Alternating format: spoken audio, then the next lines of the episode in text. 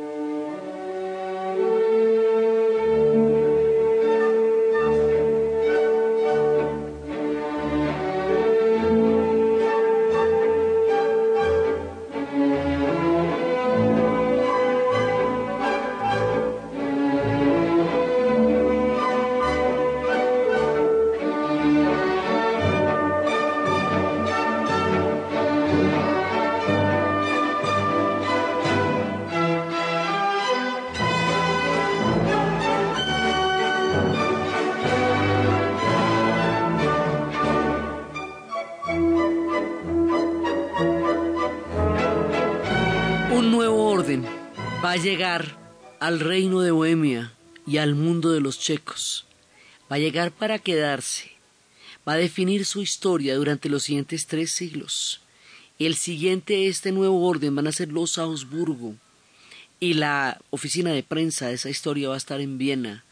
Y los valses van a estar presentes en este momento y el Danubio empieza a hacer su aparición Danubio que en la historia de Europa del Este que estamos haciendo después va a determinar una gran cantidad de los procesos geográficos e históricos de esta serie. El Danubio que lo presentamos, esta serie tiene ríos, ¿no? El Danubio, el Moldavia.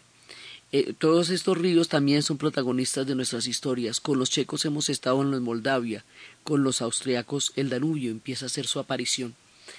La vez pasada estábamos viendo cómo la rebelión de Jean Hughes había dado el carácter del nacionalismo checo y cómo eso era lo que les había entregado a ellos un lugar, un imaginario, y ese, esa rebelión jusita era una rebelión eh, protestante, aunque todavía no se llamaran así, pero es una rebelión de reforma, digamos, a la iglesia en ese momento y habíamos visto cómo les mandaron cinco cruzadas y habíamos visto cómo después de cinco cruzadas finalmente la rebelión va a ser derrotada en la batalla, en la batalla de Lipani por una misma fracción jusita que en combinación con los ejércitos germanos va a terminar con esta etapa autonómica, aunque turbulenta, de la historia de los checos.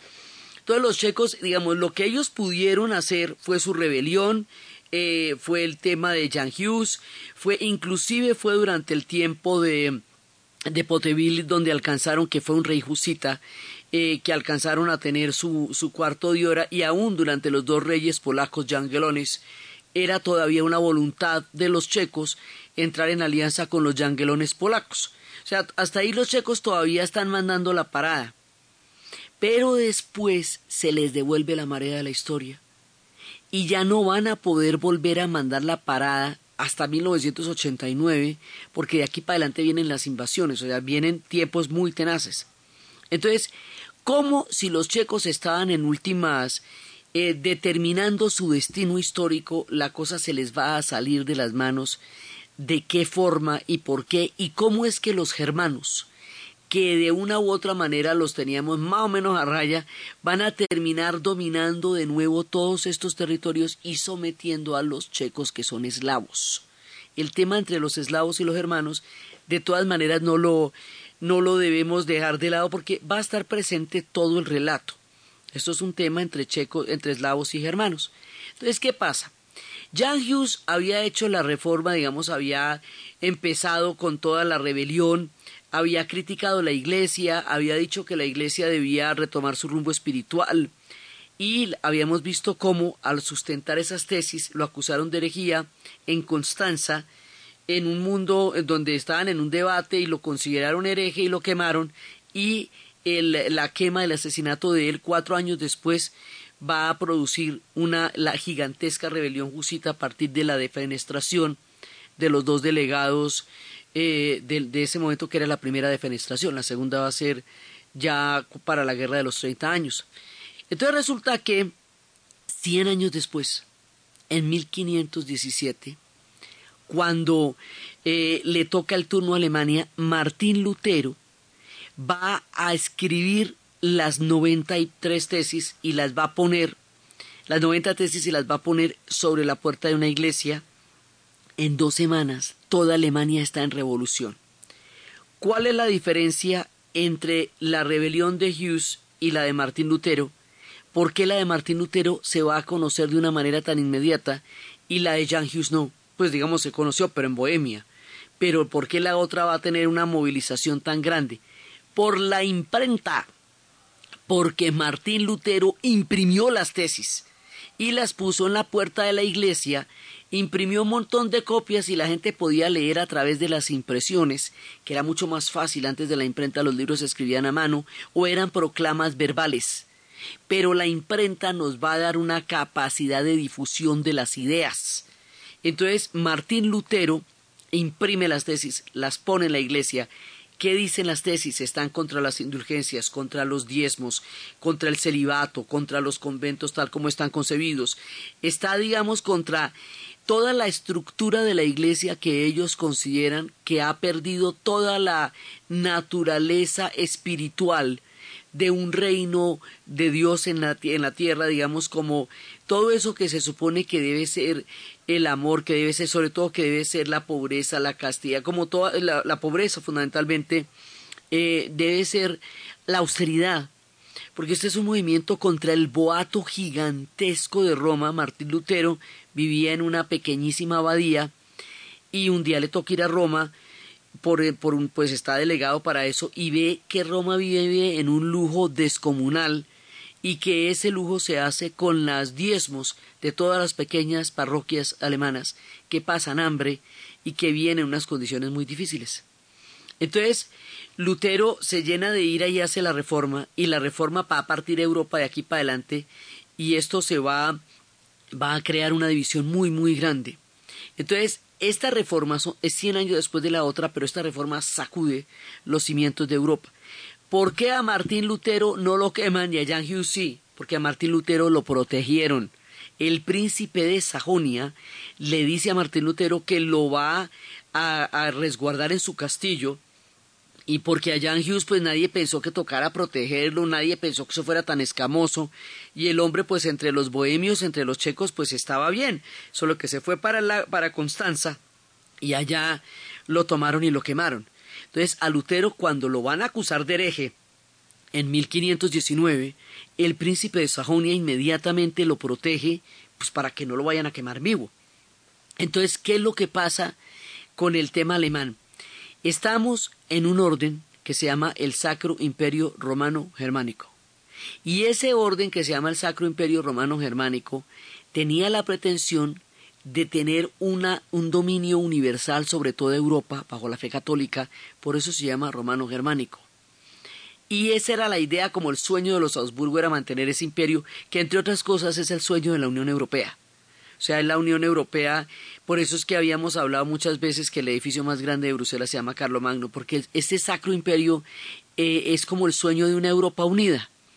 Pero eh, la Europa unida no existirá nunca más después de la reforma. Entonces, ¿por qué la reforma es tan dramática y tan grave? ¿Cuál es la escama con eso? Resulta que el Sacro Imperio Romano Germánico tenía siete príncipes electores. De esos siete príncipes electores hay tres obispos, que es el de Maguncia, el de Treveris y el de Colonia.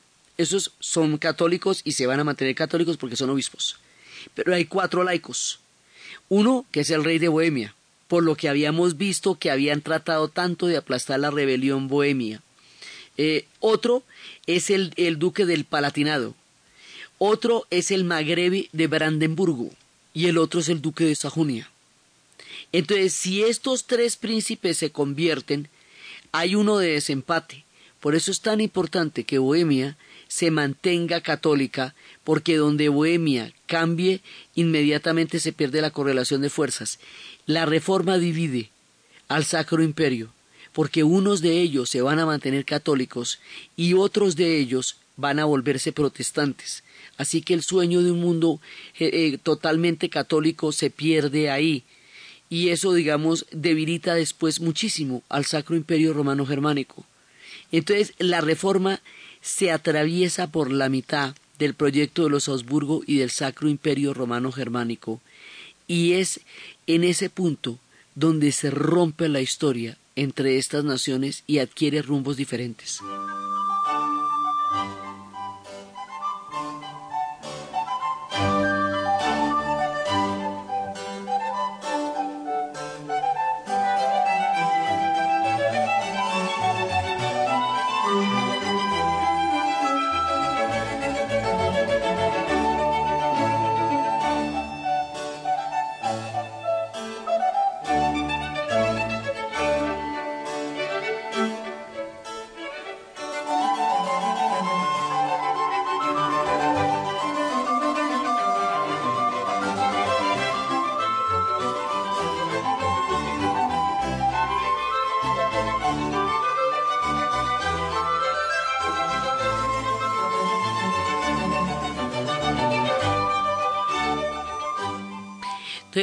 Conversión de unos de los, de, los príncipes electores del Sacro Imperio Romano Germánico al protestantismo, se pone en peligro todo el proyecto.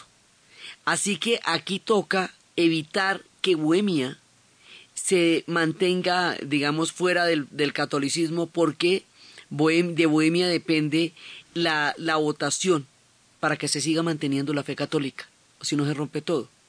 Por eso es que van a llegar los Habsburgo a Bohemia y van a imponer toda su forma de vida y van a hacer todas las cosas que van a hacer porque Bohemia es la que define todo en última instancia en esa votación. Entonces aquí hay un tema de alemanes católicos y alemanes protestantes. O sea, los obispos van a ser católicos, pero de entre los príncipes electores va a haber príncipes protestantes, entre ellos el duque de Sajonia, que fue el que protegió a Lutero. Porque hay príncipes católicos, porque hay quienes se mantienen dentro del catolicismo, es que es posible que haya estado en el trono de, de Roma un papa alemán en la actualidad. Benedicto XVI no hubiera podido llegar a ser papa si no se hubieran mantenido católicos algunos de los príncipes electores del Sacro Imperio Romano Germánico. O sea, la decisión que toman en ese momento los obispos, el de Maguncia, el de Colonia y el de Reveris, permite que siga existiendo una Alemania católica y que de esa Alemania católica se pueda elegir un papa, que fue lo que hemos vivido durante la época reciente. Si no, Alemania toda sería protestante y entonces no habría de dónde elegir un papa porque más adelante la ruptura del protestantismo con el papado va a ser total y radical y eso lo va a llevar ya en términos ya francamente belicosos Enrique VIII en Inglaterra cuando rompe y desconoce la autoridad del Papa para divorciarse de Catalina de Aragón y casarse con Ana Bolena. Entonces, en este momento se está definiendo el destino de Europa y el destino de Europa descansa también sobre Bohemia en una gran medida. Entonces, ¿qué pasa? Este movimiento protestante va creciendo, creciendo, creciendo, como les digo, después va a llegar a, a Calvino y después va a llegar a Zwinglio y después va a llegar a Enrique VIII y Enrique VIII cuando rompe con el Papa se declara cabeza de la Iglesia y hace la Iglesia anglicana y los protestantes se van a llamar según donde se hagan. Si los protestantes están en Escocia se llaman presbiterianos, si están en Francia se llaman hugonotes, si están eh, así en los protestantes en Inglaterra son anglicanos, así se van a llamar donde se hagan, pero esto va para todos lados, va a llegar hasta Suecia. Entonces, hay una parte de Europa que está en Suiza también, los cantones de Suiza, una parte de ellos va a ser protestante y va a haber una cantidad de estos protestantes en Francia, que son los de la reina Margot. Mejor dicho, esto es tan grave que además la historia de Irlanda va a, determinarse por eso. Cuando Inglaterra se vuelva protestante, siendo Irlanda tan, tan católica, van a llevar a una cantidad de protestantes armados y con, y con dinero y poder para neutralizar el carácter católico de Irlanda, impedir que se alíe con España y de esa manera eh, un bastión católico importante se ponga de, manifiesto y es a partir de ahí que empieza la guerra entre los católicos y los protestantes en Irlanda que solamente va a, a terminar en 1993. Entonces, este periodo es clave para poder entender el futuro de Europa, porque se define en este periodo, en el momento de la reforma, en la medida en que la reforma se vaya extendiendo. Entonces, en nuestro relato, nosotros estamos en Bohemia y nuestra historia es de checos. Entonces, al dividirse el Sacro Imperio, es importante que los checos eh, se mantengan católicos, pero los checos van a ser, ellos empezaron la reforma, entonces los checos se van a mantener, digamos, dentro de su fe. ¿Por qué era tan importante esto de que se convierta el uno o se convierta el otro? Porque cuando un príncipe adoptaba una fe, toda la gente que estaba bajo el poder de ese príncipe debería adoptar esa misma fe. No existía la libertad de cultos y usted no podía tener una religión diferente a la del príncipe a donde estaba circunscrito su mundo, no es que los príncipes eran los dueños de las tierras y de la gente, entonces usted tenía que tener la fe de aquel que era el príncipe, por eso que un príncipe se convierta o no se convierta hace una diferencia muy grande.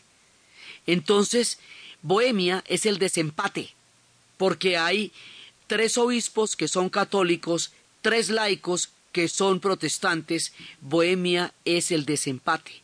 Y como ese es el proyecto de los Augsburgo, la fe católica, los Augsburgo van a entrar en Bohemia y al entrar en Bohemia van a imponer la lengua alemana.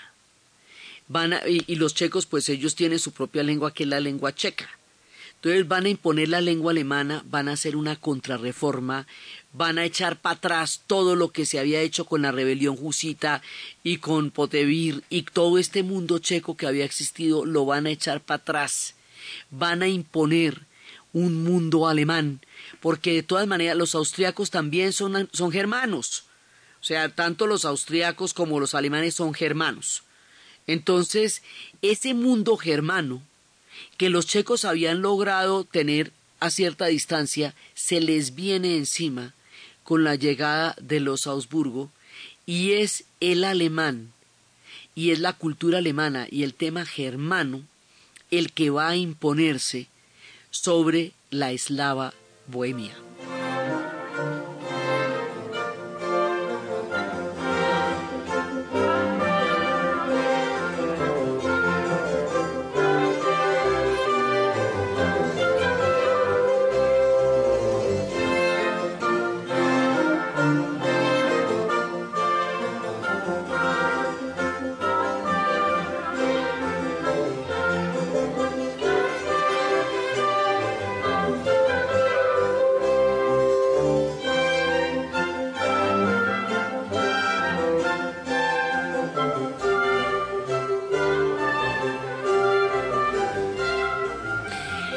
Entonces, ¿qué pasa con los checos? Los checos van a tener que defender su patria, su lengua, o sea, todo lo que antes ya habían logrado conseguir, ahora vuelve a estar en peligro por completo.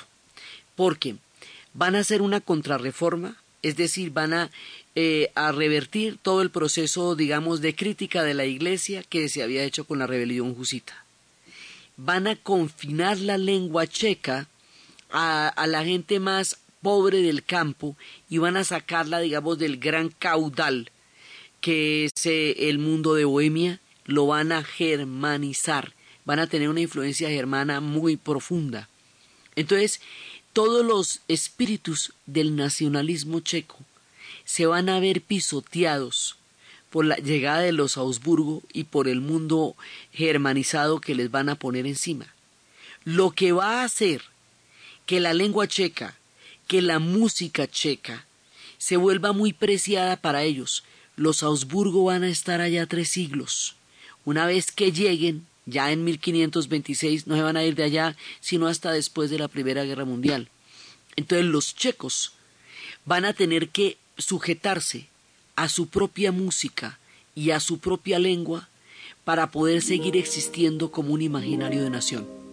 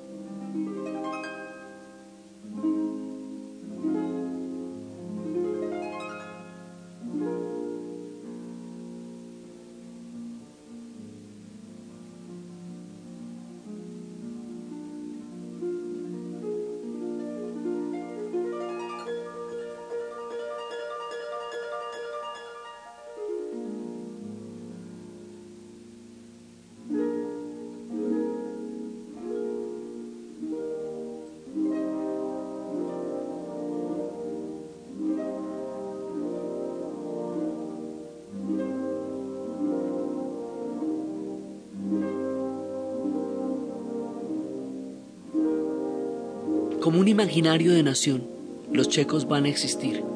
Y eso lo vamos a ver después de la pausa comercial.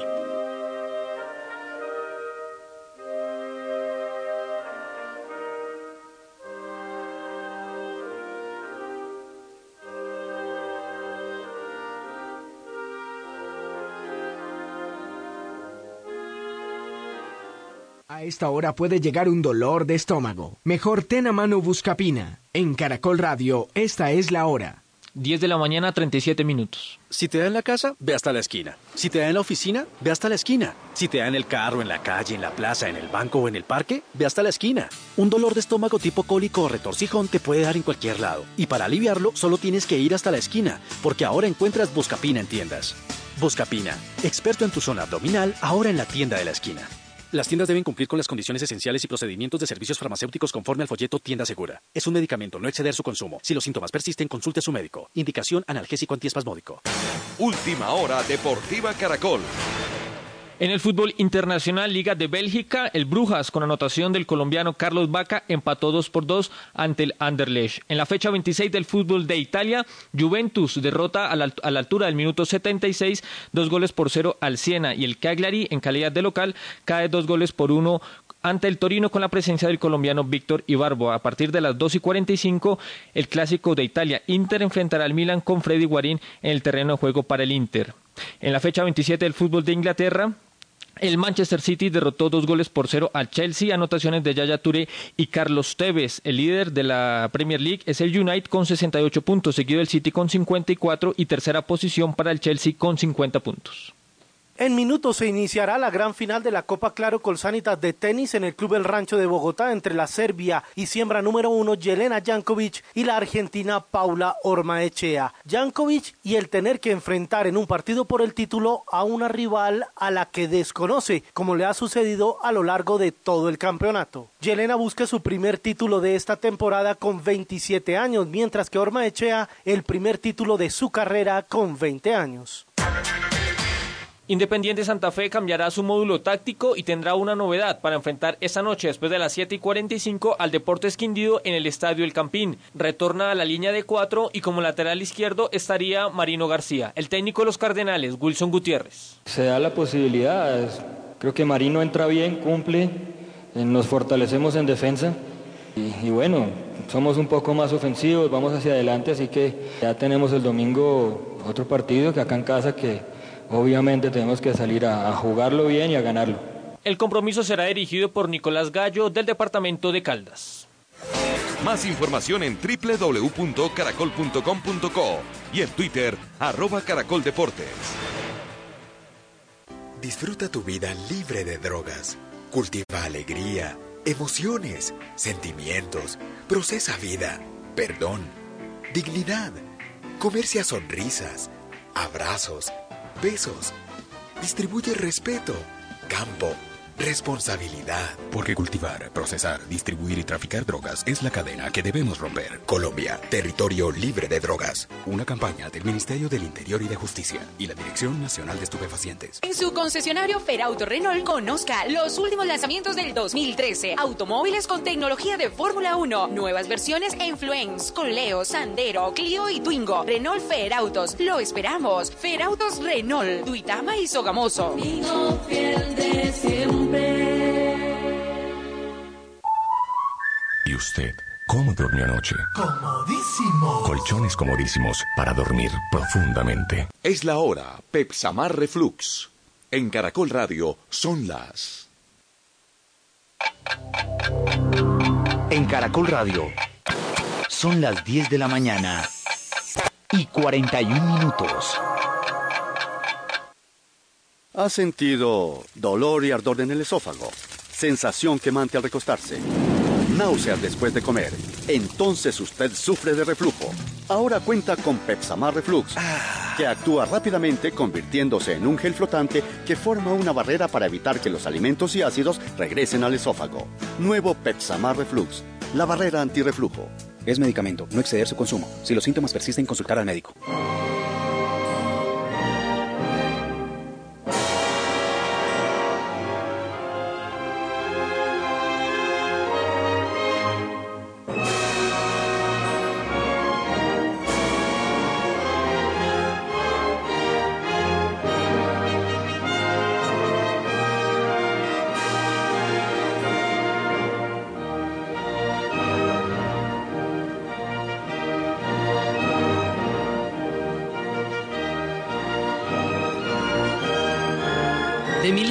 1526 a 1920, después de la Primera Guerra Mundial, van a durar los Augsburgo metidos en el mundo de los checos.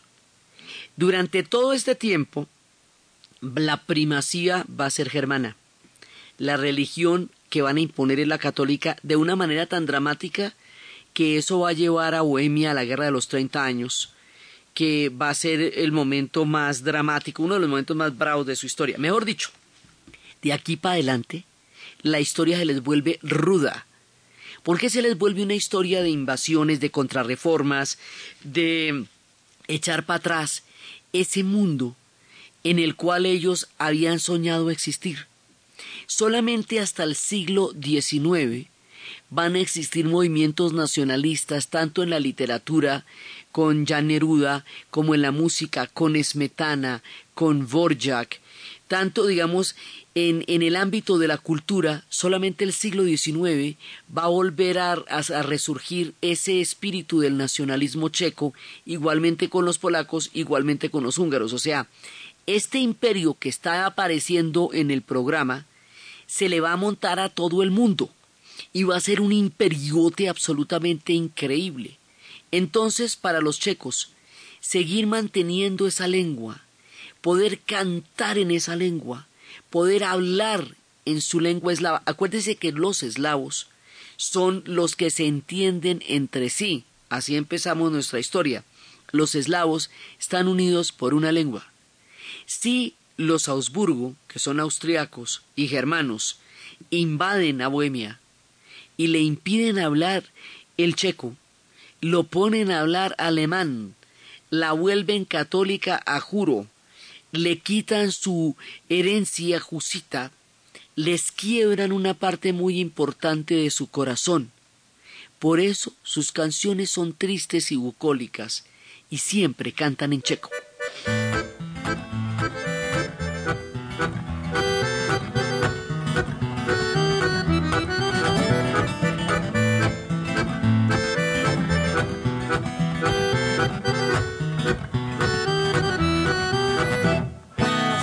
Bělském lese toulají se mamuti, když je neosolíš, tak jsou bez chuti. Nevěřil bys, kolik to dá roboty, zavařovat na kyselo choboty. Děra světa v každém směru, co si myslíš na to séru? Nemluv o mě, moli beru, tak se žije tady na severu. Větry fúčí ze všech směrů, když není máslo, jíme heru. Furt dva metry od maléru, tak se žije tu u nás. Na, na, na, na. Ya, na, na, na, na, Esto es la lengua checa. Así suena. Cuando la cantan, así suena. Y cuando la hablan, así suena. Y hoy por hoy, pues es la, eh, la lengua que todos hablan. Pero durante todo este tiempo, esa lengua va a estar prácticamente prohibida. Así que cantarla, hablarla, va a ser un tema de resistencia para poder mantener una de las proclamas más importantes por las cuales un pueblo puede existir en el planeta, su lengua. En tiempos en que los ingleses mandaron a todos estos protestantes a invadir a Irlanda, Oliver Cromwell le prohibió a los irlandeses hablar en gaélico, que era su lengua celta, y los puso a hablar en inglés, que era la lengua de los, de los ingleses. Pues aquí los alemanes van a imponer los austriacos, germanos. Digamos, hablamos de los germanos porque todavía no existe Alemania como nación, eso va a existir mucho tiempo después. Austria existe como imperio, está empezando a ser un imperio, pero tanto los austriacos como los alemanes pues son pueblos germanos. Entonces, estos pueblos germanos van a imponer la lengua alemana sobre la lengua checa. Y eso va a ser otra de las formas en las cuales van a aplastar el nacionalismo checo. El alemán se acuñó como lengua y alcanzó su consolidación más importante en el momento en que Martín Lutero traduce la Biblia al alemán. La traducción de Lutero al alemán y la imprenta le van a dar toda la, la solidez y el fundamento a esa lengua para imponerse como una de las lenguas importantes en Europa y el dominio tan grande de los Augsburgo durante tanto tiempo va a imponer el alemán. Por eso Kafka, siendo checo, escribe en alemán. El hombre escribiría en alemán después, porque es que una buena parte de ellos hablará alemán por todo lo que les estoy contando. Entonces, una vez metidos en el relato quiénes son los Augsburgo, los Augsburgo es una casa dinástica. Originalmente venía por allá de un cantón suizo, pero en realidad son austriacos, que tienen una pretensión de universalidad enorme, que tiene cada uno un montón de hijos para que cada uno de esos hijos vaya a, a formar parte de uno de los tronos de Europa, que quiere gobernar toda Europa bajo una fe católica cosa que se le complicó y se le hizo imposible a través del movimiento de la Reforma, porque el movimiento de la Reforma de Lutero se tira el proyecto de universalidad católica que tenían los Augsburgo, eh, los austriacos. Entonces, esta casa dinástica de los Augsburgo, que es austriaca y que se va a gobernar desde Viena y que tiene ese montón de valses, es la que va a mandar la parada de aquí en adelante en nuestro relato tanto con los checos como con los húngaros, como con los polacos, con todo el combo, poco a poco, cada uno de los pueblos va a formar parte de este enorme imperio que se va a crear allá, que es el imperio de los Augsburgo. Entonces, de ahí va a estar Carlos V. Carlos V es de, de ahí y él va a tener el hermano de él, Fernando I, es el que va a gobernar Bohemia y el que va a hacer la contrarreforma en Bohemia. Y, eh, y el, el otro, su hijo, va a ser Felipe II, que es el que va a estar en España, en toda la parte de la contrarreforma en España. Porque va a haber una unión después entre estos Augsburgo, Austrias, y los españoles, por eso se habla del Madrid de los Austrias y del Madrid de los Borbones. O sea, esta casta dinástica se va a emparentar con los españoles y van a crear ese imperio gigantesco donde no se ocultaba el sol porque iba desde Filipinas hasta Puerto Rico. Entonces, este imperio enorme, enorme, enorme, enorme es un imperio de los Austrias, de los Habsburgo, en unión con los españoles. Así que a nosotros también nos tocó un pedazo de eso por la vía de España, porque es en la época en que precisamente Felipe II está gobernando en España. Eh, durante este periodo pasa eso, pasa Carlos V, pasa Felipe II y pasa su hermano Fernando, que va a gobernar en Bohemia, en nuestra Bohemia que ya está bajo las fauces del imperio de los Augsburgo. Entonces, este imperio va a determinar la suerte de Europa. Este imperio gigantesco, grandísimo, va a gobernar durante más de tres siglos y medio. Es el que va a dar todos los grandes emperadores y uno de esos emperadores se va a enamorar de Bohemia, que va a ser Rodolfo, va a gobernar desde Bohemia y va a declarar la libertad de culto, lo que a los demás les parece absolutamente contrario a todo su proyecto, que es un proyecto católico. Los bohemios aman a este Rodolfo, le tienen simpatía porque su corazón siempre estuvo en Bohemia.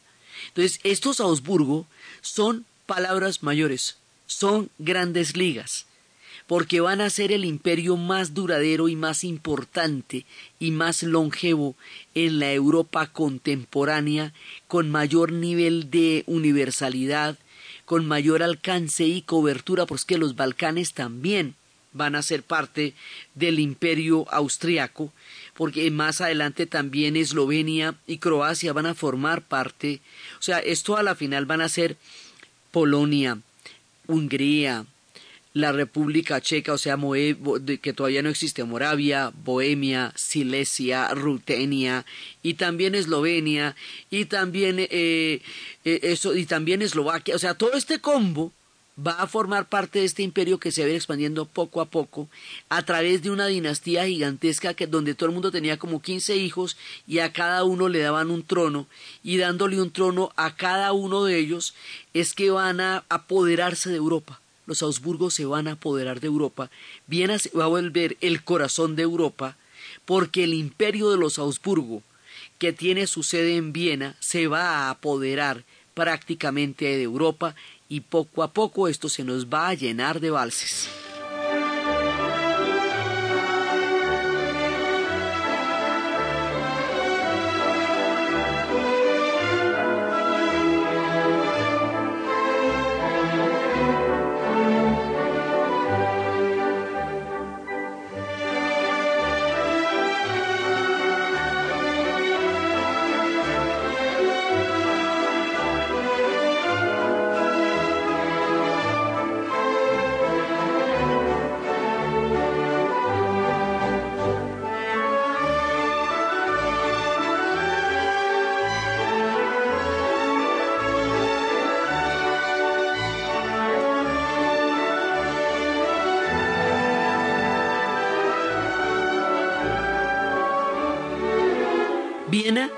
Va a ser fantástica y se va a volver cada vez una ciudad más fastuosa, más maravillosa y más increíble a medida que este imperio se vaya extendiendo. Entonces, hay un nuevo protagonista en nuestra historia. Hay un nuevo elemento que va a darle todo un contenido a todo lo que pase acá. Y ese elemento aprovechamos para introducirlo aquí en este programa porque todo lo que vemos hasta que se disuelvan los órdenes históricos vigentes van a tener que ver con eso. Y ese elemento es los Augsburgo. La llegada de los Augsburgo a Bohemia y la expansión del imperio de los Augsburgo se va a convertir en el orden histórico en el cual se va a dar la historia de todos los pueblos eslavos y del pueblo húngaro hasta el siglo XIX, hasta la Primera Guerra Mundial, ya cuando, cuando precisamente maten al archiduque, ese archiduque que van a matar es el último de los Augsburgo. Ya en 1914. Por eso es que la, la, Primera Guerra Mundial se va a declarar por el asesinato del archiduque, porque ese era el último de los Habsburgo. Entonces la historia de los Habsburgo es una historia larga, llena de, de, de, de acción, suspenso, intriga. Entonces va desde Rodolfo, que va a gobernar desde Bohemia, un personaje esotérico, alquimista, maravillado con el mundo de Bohemia, eh, un disidente, una oveja negra de los Habsburgo, un personaje que no tuvo hijos, que era el hijo de Maximiliano que se había casado con una mujer española, un tipo completamente fuera del redil de toda la historia de los Habsburgo. Y los, los checos lo quieren mucho porque, por eso, porque su corazón estaba en Bohemia. Entre los Habsburgo va a haber toda clase de personajes y va a haber Francisco José, el emperador de los Habsburgo, ya eh, a finales del siglo XIX y comienzos del siglo XX, va a ser el hombre que convertiría a Viena en una gran, gran capital, va, va a acabar con la Viena medieval y después la va a convertir en una Viena esplendorosa y magnífica. El Sacro Imperio Romano Germánico va a empezar a languidecer después de su división poco a poco va a ir perdiendo importancia hasta que un día en 1806 Napoleón lo declare inexistente, porque ya ya no digamos ya ni pinchaba ni cortaba, eso quedó herido de muerte con la reforma. Entonces, el orden histórico vigente, el signo del paréntesis en el álgebra, el que corta el bacalao, el propio y el tremendo, es el imperio austriaco, son los Augsburgo al final de su historia van a hacer una alianza con los húngaros, que la vamos a ver cuando estemos viendo la historia de Hungría también dentro de esta misma serie. Pero ellos van a estar en todas partes y ellos van a hacer un trato con la comunidad de los capuchinos, en la cual todos los sepulcros, todos los féretros de, la dinastía de los Habsburgo, que como dura tanto tiempo es enorme, van a estar enterrados en la cripta de los capuchinos en Viena. Y la cripta de los capuchinos en Viena es una de las cosas más increíbles de ver, porque son como cinco pisos de féretros, que además van a estar dentro del barroco. El barroco, como arquitectura, como arte, como ornamentación, como recargo, va a ser la marca de los Augsburgo para determinar que ellos mandan la parada. ¿Por qué? Porque resulta que la reforma era totalmente austera. Las iglesias pierden toda su decoración, todas sus estatuas y llaman a una eh, a una limpieza de los rasgos, digamos, a una son son iglesias que solamente tienen una cruz y no más. Entonces, los Augsburgo, dentro de su proyecto católico y dentro de su proyecto de contrarreforma, lo que quieren es llenar las iglesias de toda clase de adornos para competir con una especie de, de sensualidad y de recargo visual con la austeridad de los protestantes tanto desde la alegría de los ángeles como desde lo dantesco de la muerte, tienen un concepto de la muerte eh, entre lo festivo, lo macabro y lo decorado. Por eso la tumba de los capuchinos parecería el paraíso de los metaleros, porque allá se ven las coronas con las cruces encima y las hojas que se desbordan todas en bronce alrededor de las coronas y estos esqueletos cubiertos de coronas y de hojas en bronce retorcidos serían la delicia de Iron Maiden y la maravilla de todos los los del metal que tienen toda esa iconografía. Ya quisieran los metaleros andar por la tumba de los, por la cripta de los capuchinos en Viena para ver lo que realmente es el barroco y de dónde viene la iconografía que haría, eh, digamos, tan impactante el género de la estética del metal. Allá en la tumba de los capuchinos hay todavía un espacio vacío para el último de los Augsburgo, gente que todavía está viva. O sea, esta dinastía todavía existe. Lo que pasa es que ya no gobierna y el último de ellos perdió el poder pero todavía hay Augsburgos. Los Augsburgos son una línea de continuidad enorme. Entonces, nuestra historia tiene verdades geográficas. Desde el punto de vista checo, la llegada de los Augsburgo empieza la larga noche de las tinieblas, el tiempo de lo tenebroso, que para ellos es el estar bajo la dominación de los Augsburgo. Igualmente los polacos consideran a los Augsburgo parte de lo que produjo la tragedia de la repartición y de la desaparición de Polonia como país. Los húngaros, a su manera, lograrán la mejor de las posiciones dado el sometimiento de todos los pueblos a los Habsburgo, que será crear una biarquía con ellos. Por eso a finales se llamará el imperio austro-húngaro cuando hagan un, lazo con los húngaros y eh, gobiernen con dos coronas, la corona austriaca y la corona húngara en el siglo XIX. Entonces cada uno aquí va a tener una versión del asunto. Si nosotros estamos en Bohemia, esto es una tragedia porque nos va a quitar toda autonomía, lengua, religión y cultura durante mucho tiempo hasta cuando los grandes héroes del siglo XIX revivan la fe y la cultura checa para sacar adelante ese espíritu martirizado por 30 años de guerra que acabaron con Bohemia que contaremos en su momento, por la supremacía de los Augsburgo, por el tema de la victoria eh, germana sobre el mundo eslavo desde el punto de vista checo que es donde estamos ahorita.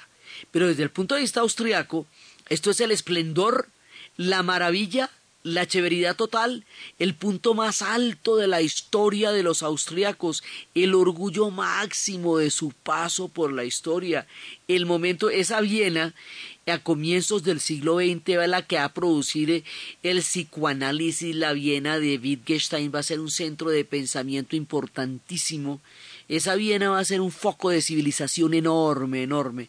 Y Bohemia también. Pero como Bohemia está bajo el, manto de los Augsburgo de aquí para adelante, se va a invisibilizar un poco digamos, porque sabemos poco de Bohemia, y Bohemia es importantísima, definía el equilibrio del Sacro Imperio, y por ella va a haber una guerra de 30 años, que es la que vamos a contar en el siguiente programa, por qué se va a producir una guerra de este tamaño, y los personajes que van a gobernar, porque es desde Viena, desde vamos, donde se van a contar las historias. ¿Acuerdas el tema de las oficinas de prensa? Cuando hay un imperio de este tamaño, las noticias del imperio las dan ellos, porque son los que mandan la parada. Estos Augsburgo van a tener, ahorita están invictos, o sea, todo, eh, todo va cayendo bajo su dominación poco a poco, pero ellos van a tener unos archienemigos que todo el tiempo los están buscando y les están buscando la pelea y que van a, quitarles bastantes territorios y que van a ser con ellos sus antagonistas y sus enemigos durante más o menos unos 250 años. Los archienemigos de los Augsburgo van a ser los turcos otomanos, otro imperio que por esta época también está empezando a florecer y que se va a ver disputando la hegemonía de la Europa con, los, con los Augsburgo, porque unos y otros van a estar avanzando sobre la misma zona, que son los, los Balcanes y la Europa central. Entonces la gran geopolítica, el escenario mayor, el juego gigantesco de todo nuestro relato está marcado por la presencia de los Augsburgo, que son los que van a, a enmarcar todo lo que está pasando bajo su permanencia en la historia, tanto en sus peleas con los otomanos, como en las rebeliones que van a tener con ellos los húngaros, como en la paz, en la Santa Alianza que van a hacer después de Napoleón, como en las guerras napoleónicas, todo lo que tiene que ver con los Augsburgo tiene que ver con la historia de Europa. Y así ellos van centralizando todos los relatos de la historia de Europa en la historia de Austria, en la historia de Viena, en la historia de los Augsburgo. Sus personajes van a ser impresionantes. De esa misma dinastía es que va a aparecer este Maximiliano y Carlota que fueron a terminar en México y que allá lo fusilaron. O sea, todo esto sí que es un, digamos, eso sí es un novelón la historia de los Habsburgo. Van a ser unos mega recontrapalacios, una cosa del otro mundo donde uno no puede imaginarse la fastuosidad de estos palacios. Van a querer competir con París en lo impresionante de su boato y de su lujo, van a determinar el destino del mundo, porque va a ser allá en esa Viena donde se va a hacer la famosa Santa Alianza que reorganiza el mundo después de que Napoleón sea derrotado cuando Metternich será el arquitecto de la Europa postnapoleónica y declare la gran rumba, una rumba gigantesca para definir el destino de Europa, cuatro gatos entre un, entre un cuarto mientras todos los demás bailaban, que decían que la Santa Alianza no baila, no, da, no avanza, sino que danza. Desde aquí en adelante esta gente va a determinar todo esto y van a haber muchas revoluciones contra ellos que son las revoluciones románticas tratando de, de que todas estas naciones que quedan aquí rotas, atomizadas, gobernadas por los austriacos tengan un chance para ser naciones, porque es que el tema es que todos estos pueblos ya eran en el imaginario una nación antes de que los Augsburgo los echaran entre su barriguita. ¿Sí? Los checos ya son sumamente checos. ¿Sí? Entonces, ya venirles con el cuento de que no que es que ellos son alemanes y que no que es que ellos son católicos y que no que ellos son austriacos, ese cuento los checos ya no se lo comen porque ellos ya son muy checos. Y los polacos cuando los vemos van a ser super polacos. Entonces, ninguna de estas naciones va a dejar de existir, aunque no sean posibles en la realidad. Y los checos van a tener a los austriacos hasta la Primera Guerra Mundial. Después van a tener un rático en que van a existir como país y luego los van a invadir los alemanes y luego los soviéticos. Así que hasta la caída del muro de Berlín, ellos no van a poder tener esa patria que tanto aman. Por eso es que ellos hablan de la noche de las tinieblas. Por eso es que ellos se apegan con tanto ahínco a sus héroes y a su música y a sus poetas. Y por eso es que vamos a ver dentro de todo, el, digamos, del sufrimiento y la epopeya de este pueblo por existir, lo que va a significar para ellos la guerra de los treinta años, sobre todo para Bohemia, que es nuestra consentida y la parte del relato desde donde estamos contando la historia de estos pueblos de historia de, de Europa del Este. La forma como Bohemia, a través de los Augsburgo, se ve enfrentada a un montón de pesares, y eventualmente a una guerra terrible, y los personajes que la quisieron como los personajes que la sometieron es lo que vamos a ver en el siguiente programa. Entonces, desde los espacios de la reforma del Sacro Imperio Romano Germánico, de la llegada de los Augsburgo, de la imprenta, del imaginario checo, de la poderosa Bohemia, de los príncipes electores y de los cambios en la historia que van alterando la esencia misma de la Europa de nuestro tiempo, en la narración de Ana Uribe, en la producción Martín Pinzón y para ustedes, feliz fin de semana.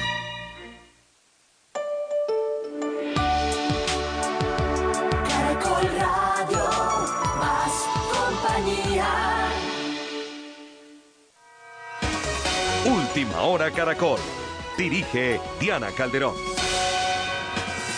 11 de la mañana, 7 minutos en Caracol.